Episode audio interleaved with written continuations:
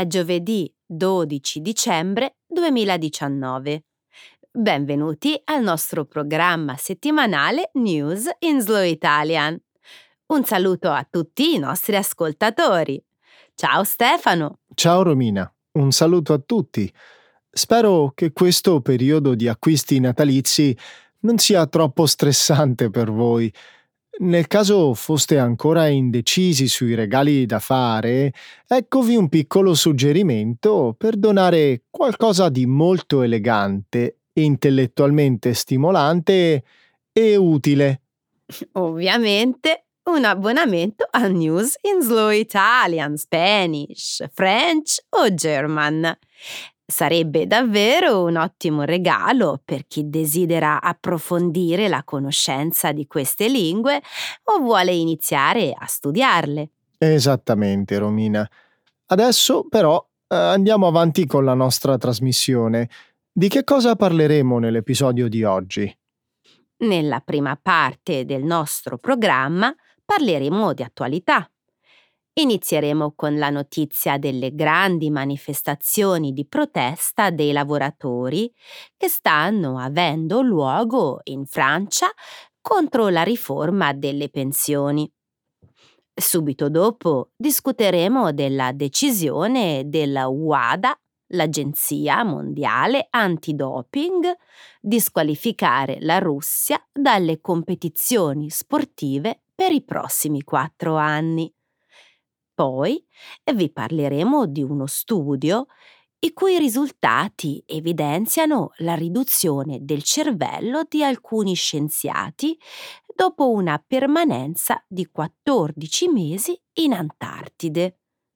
Per finire, vi racconteremo di Conan, un cane in forza all'esercito americano che è stato premiato durante una cerimonia alla Casa Bianca per aver contribuito alla cattura di un terrorista il mese scorso.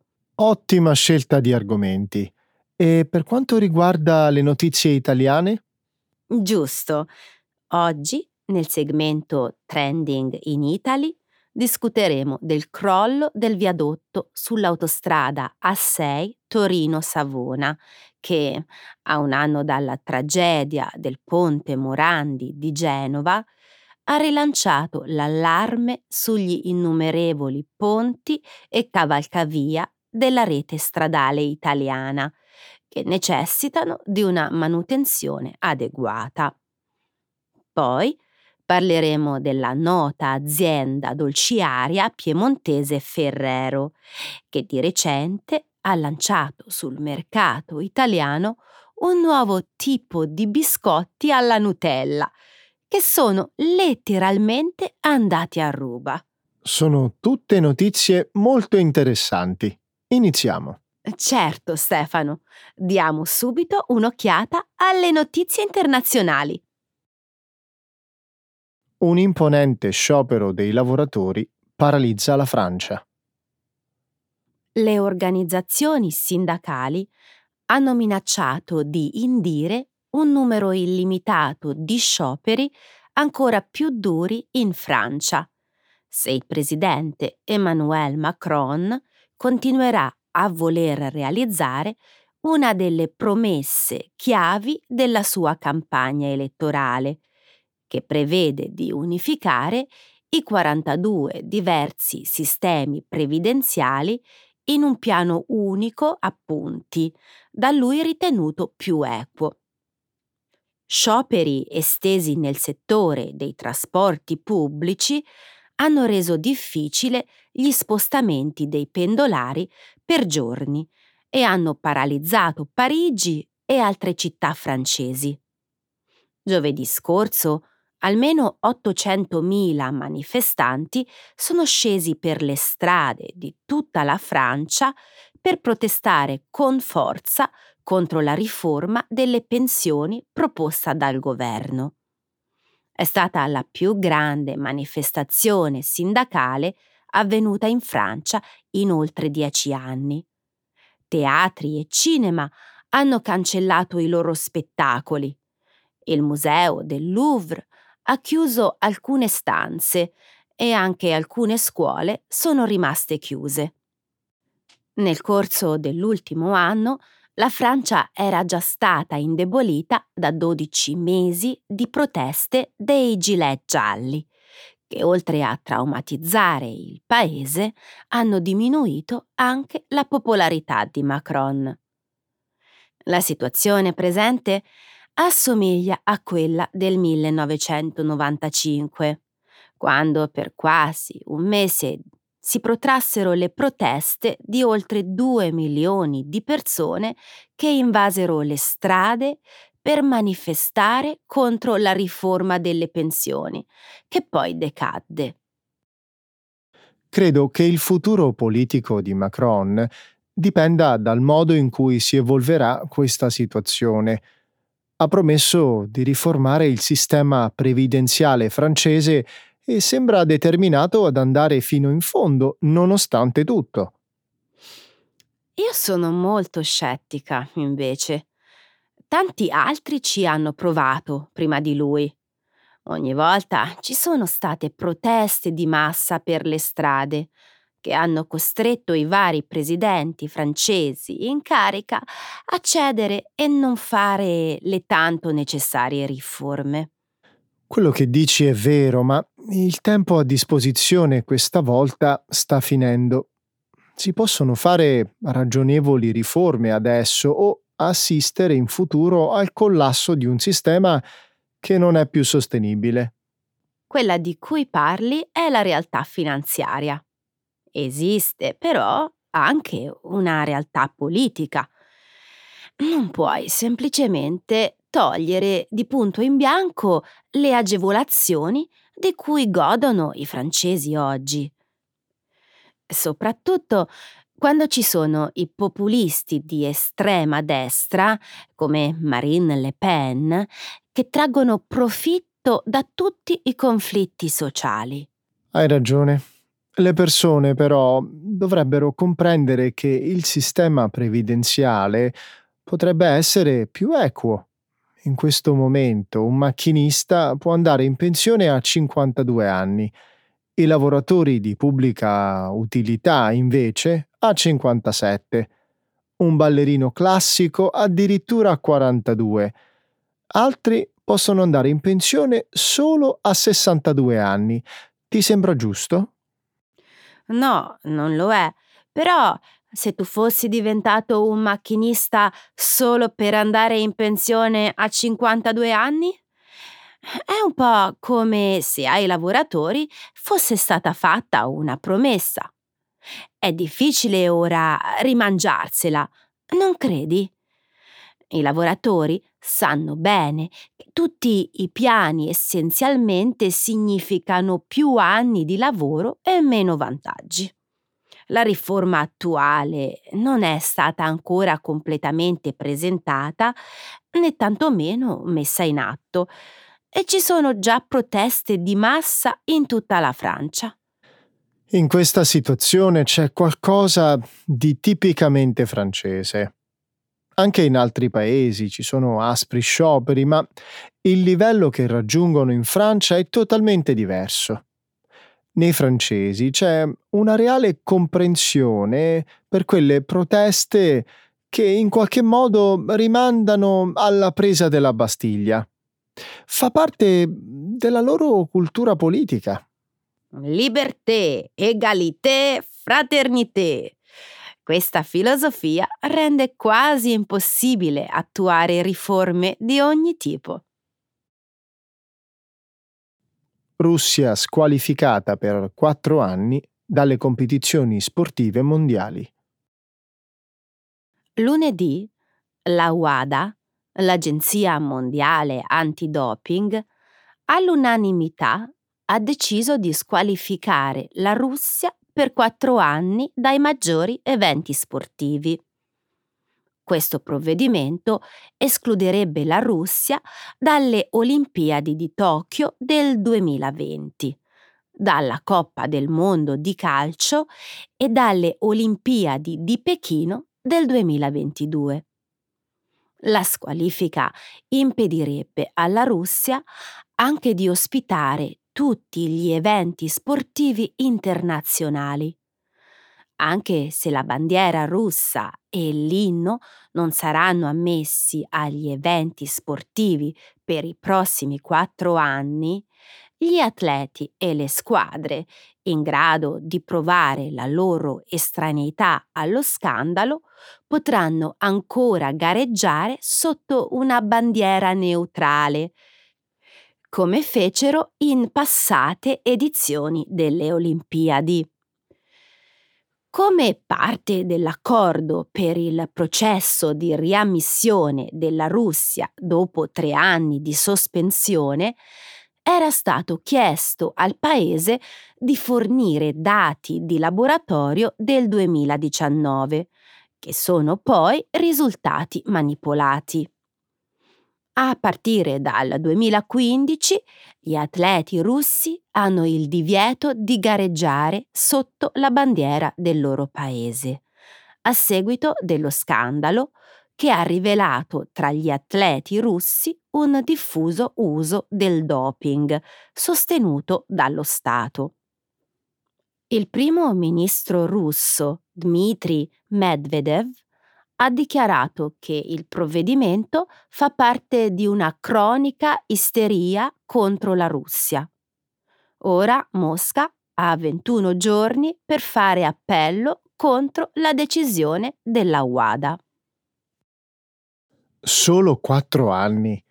Ma dai, chiaramente la Russia non imparerà la lezione fin tanto che gli atleti definiti non colpevoli potranno ancora gareggiare. L'esclusione dovrebbe essere per tutti gli atleti russi senza differenze. Sfortunatamente è difficile sapere quali atleti russi sono colpevoli e quali no. Lo scandalo russo sul doping è stato definito sponsorizzato dallo Stato per una ragione. È un fenomeno endemico della Russia fino al punto che l'unica soluzione è stata bandirne tutti gli atleti dalle competizioni internazionali. Considera però la Coppa del Mondo di calcio. La Russia vi potrà partecipare solo sotto un'altra bandiera. Hai ragione. Tuttavia, la scelta di bandire gli atleti russi avrà conseguenze più ampie. Vi sono moltissime altre nazioni che hanno adottato il doping di Stato. Le prove sono meno schiaccianti, ma guarda per esempio alla Cina.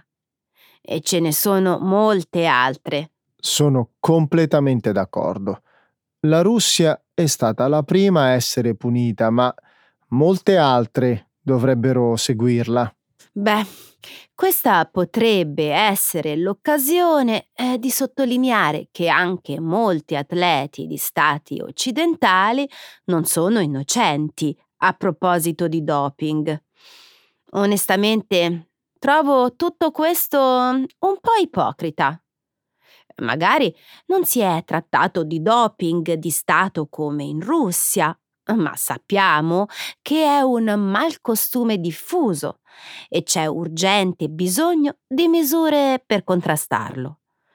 Inoltre i test di laboratorio per rilevare il doping sono sempre meno avanzati rispetto al doping stesso. Hai pienamente ragione. Dovunque si fa sport ad alto livello c'è il doping.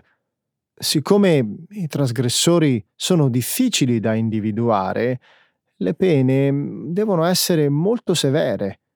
Ci dovrebbe essere la squalifica a vita, indipendentemente dalla nazionalità degli atleti.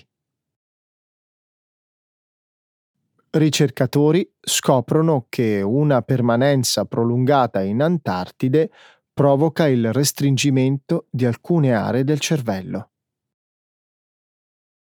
In un articolo pubblicato lo scorso 5 dicembre sul New England Journal of Medicine, un gruppo di ricercatori tedeschi ha riferito di aver rilevato restringimenti di porzioni del proprio cervello durante una monotona permanenza di 14 mesi in Antartide. Otto scienziati e un cuoco hanno trascorso 14 mesi nella stazione di ricerca tedesca Neumayer 3, nel continente antartico, dove durante il rigido inverno si registrano temperature anche di meno 50 gradi Celsius, circa meno 58 gradi Fahrenheit, e lunghi periodi di oscurità totale. I ricercatori hanno utilizzato la tecnologia della risonanza magnetica per catturare immagini del loro cervello prima e dopo l'esperimento, comparandole con quelle di un gruppo di controllo composto da adulti sani. Le scansioni al cervello dei ricercatori hanno rivelato che l'ippocampo si era ridotto del 7%, facendo loro trarre la conclusione che l'isolamento sociale e il monotono paesaggio naturale dell'Antartide erano responsabili del restringimento cerebrale osservato, ritenuto per fortuna reversibile. Nello studio si sostiene che l'ippocampo, l'area del cervello responsabile della memoria, è suscettibile a fattori di stress come l'isolamento. Le condizioni di vita in una stazione di ricerca polare rispecchiano quelle degli uomini che si trovano a vivere per lunghi periodi nello spazio non sono per nulla sorpreso dei risultati di questo studio. Immagina di dover guardare un paesaggio completamente bianco per tutto il giorno e poi ore e ore di buio. Deve per forza avere effetti sul cervello. Io invece sono un po' sorpresa. In merito a cosa? Beh, parliamo di scienziati. Sono sicura che si sono tenuti impegnati con attività scientifiche stimolanti. Quello che voglio dire è che le loro menti erano sicuramente tenute in costante allenamento. Sono persone intelligenti che pensano cose profonde e fanno cose interessanti. Non avrei mai pensato che anche i loro cervelli potessero restringersi. Mm, tieni conto che non avevano assolutamente nulla da guardare. Se questo è vero, allora siamo nei guai. Cosa pensi che capiti al cervello di tutte quelle persone che guardano la TV in media per sei ore al giorno? Mi viene la pelle d'oca al pensiero di come appaia il loro ippocampo. Hai ragione. Se è vero che l'ippocampo è responsabile della memoria, allora onestamente credo che sia la parte più importante del cervello. Il valore della vita è insito nella memoria. Chi l'ha detto? Lo dico io. Wow. Io non mi preoccuperei troppo. Anche le persone normali hanno cose interessanti da vedere quando guardano fuori dalla finestra. Il bambino della porta accanto sulla sua bici, i vicini che litigano per gli escrementi del cane nel proprio giardino. Ehm, non è come guardare per ore il paesaggio polare. Mm, non lo so. E l'isolamento sociale? Otto persone che interagiscono tra loro tutto il giorno sono un numero minimo rispetto a quelle con cui ci si relaziona quotidianamente. Eh, con quante persone ti relazioni ogni giorno? Non tante. A essere onesti, però, è un contesto diverso da quello di un'isolata stazione di ricerca. Le giornate sono davvero monotone là. Molto divertente. Eroe a quattro zampe premiato alla Casa Bianca. Il mese scorso, Conan, il pastore belga Malinois, in forza all'esercito, che ha aiutato le forze speciali americane a localizzare il terrorista Abu al-Baghdadi in un tunnel, è stato accolto da eroe in una cerimonia alla Casa Bianca, tenutasi poco prima di Thanksgiving. Il presidente Trump ha definito Conan un cane brillante e un grande combattente e gli ha donato una targa e una medaglia al valor militare. Anche la First Lady Melania e il vicepresidente Mike Pence, che ha definito il cane un eroe, hanno partecipato alla cerimonia. Il cane, che durante il raid rimase ferito, da allora si è completamente ripreso. Il suo nome è stato inizialmente nascosto perché classificato. C'è stata anche una certa confusione in merito al sesso del cane. I militari, infatti, si sono sbagliati diverse volte, causando l'ilarità generale. In seguito la Casa Bianca ha rilasciato una dichiarazione nella quale si dice che Conan è un maschio. Mi domando perché i militari non riuscissero a decidersi su quale fosse il sesso del cane. Non è eh, che dietro si nasconde qualche complotto? Forse il sesso del cane era confidenziale oppure i militari non lo sapevano? C'era più di un cane, forse? Hmm, il cane alla Casa Bianca era un altro cane? Non capisco, perché informazioni poco importanti come il nome dovrebbero essere tenute segrete. Non ha senso, secondo me. Voglio dire, si sa benissimo che le forze militari usano i cani per catturare i terroristi perché mai dovrebbe fare la differenza conoscere il nome del cane o il sesso, specialmente dopo che hanno pubblicato la sua fotografia. Se c'era qualcosa da tenere nascosto era sicuramente il tipo di razza. Non credi? Hai mai pensato alla possibilità che ci fosse più di un cane coinvolto e che i militari abbiano preso il più fotogenico?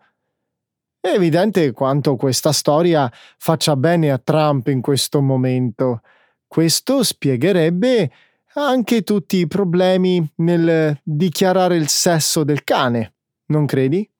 Ci si potrebbe spingere anche un pochino oltre e dire che il vero cane potrebbe essere persino di una razza diversa. Mm, ottimo ragionamento. crollo del viadotto sull'autostrada A6 riapre l'allarme sui ponti italiani.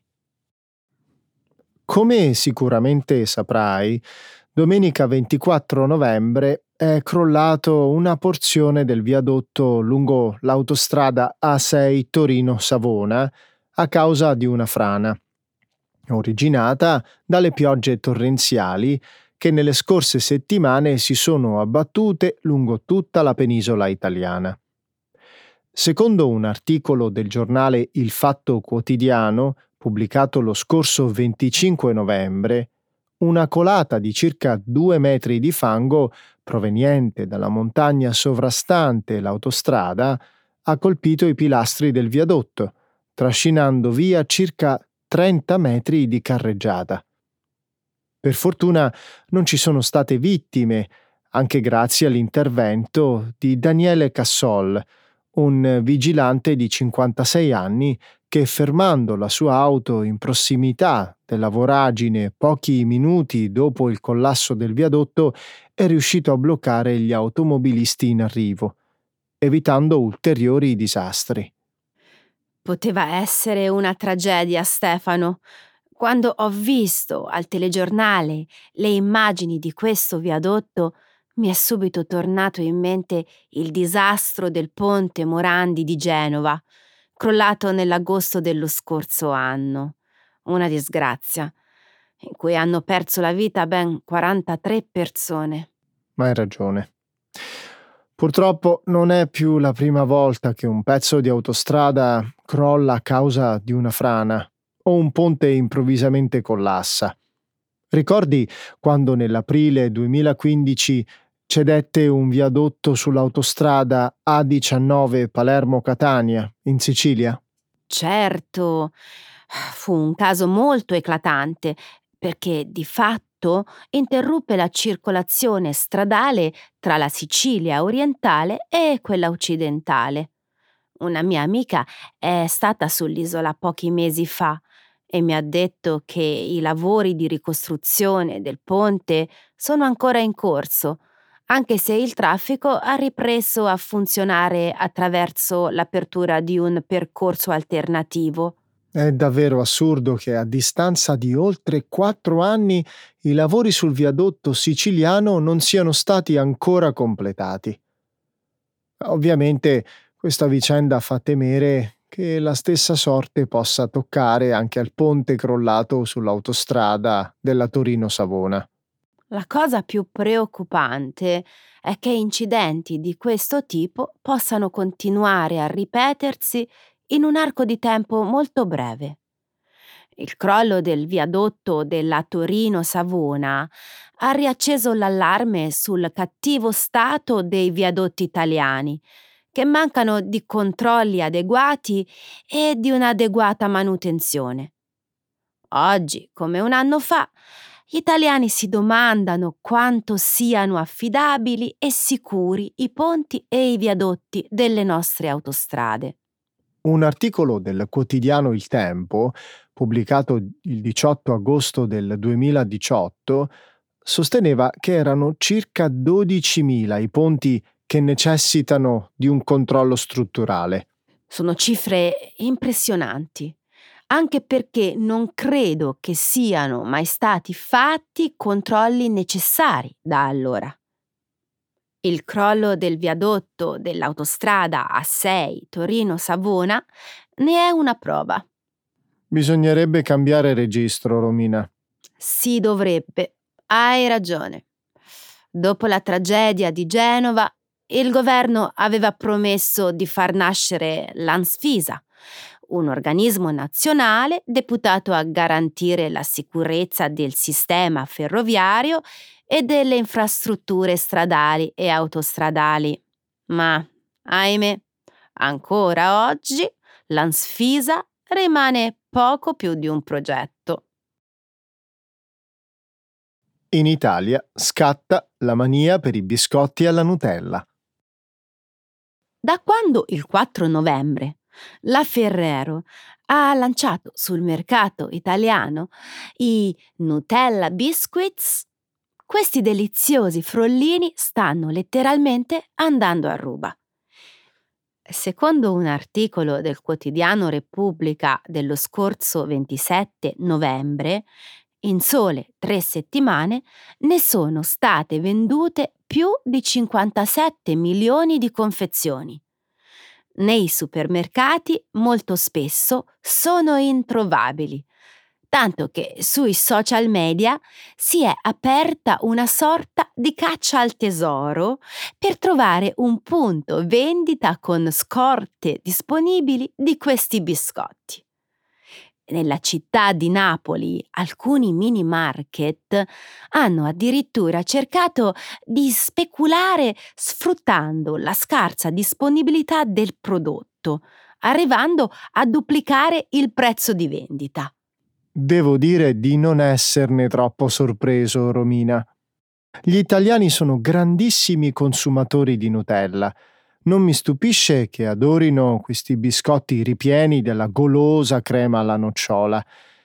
Certo che devono essere proprio buoni se Ferrero, l'azienda produttrice, non riesce a soddisfare l'enorme richiesta di queste settimane. Pare che questi biscotti siano davvero deliziosi, Stefano. Un equilibrio perfetto tra pasta frolla croccante e goloso ripieno alla nocciola. Ho letto che Ferrero, prima di lanciare i Nutella Biscuits sul mercato, ha fatto ricerche per oltre dieci anni, a fronte di un investimento di oltre 120 milioni di euro e l'assunzione di circa 150 dipendenti per il nuovo stabilimento di Balvano, in Basilicata. Wow, pensavo che per lanciare un prodotto dolciario sul mercato bastasse molto meno. Un successo così enorme non è quasi mai casuale, ma frutto di un attento studio e analisi del gusto dei consumatori. Un articolo pubblicato sul Messaggero il 25 ottobre ha rivelato che Ferrero, lo scorso aprile, ha lanciato sul mercato francese i Nutella Biscuits per testare la risposta dei consumatori, ottenendo un grande successo. Ovviamente l'azienda piemontese si aspettava una risposta altrettanto positiva dal mercato italiano. Se l'azienda immaginava un successo tanto strepitoso, è strano che ora non sia in grado di far fronte alle richieste di consumatori italiani. Forse la difficile reperibilità dei richiestissimi Nutella Biscuits fa parte di una precisa strategia di mercato dell'azienda che mira a far parlare del prodotto e ad aumentarne le vendite. In effetti, come ipotesi, non è da escludere. Io però sospetto che l'operazione di lancio di questi frollini sia andata al di là delle aspettative. Come dicevo prima, la passione degli italiani per la Nutella è ben nota. Eh già, ho letto che sono soprattutto gli abitanti del nord-ovest del nostro paese a consumarne in grandi quantità. Pensa che ben il 37% di tutti i Nutella Biscuits messi in vendita nei negozi italiani è stato acquistato da residenti in Valle d'Aosta, Piemonte, Lombardia e Liguria. Chissà perché sono soprattutto gli abitanti del nord-ovest a consumare più biscotti alla Nutella. Dici che dipende dal fatto che sono tutte regioni molto ricche i cui abitanti possono permettersi di comprarne di più? No, non credo dipenda da questo.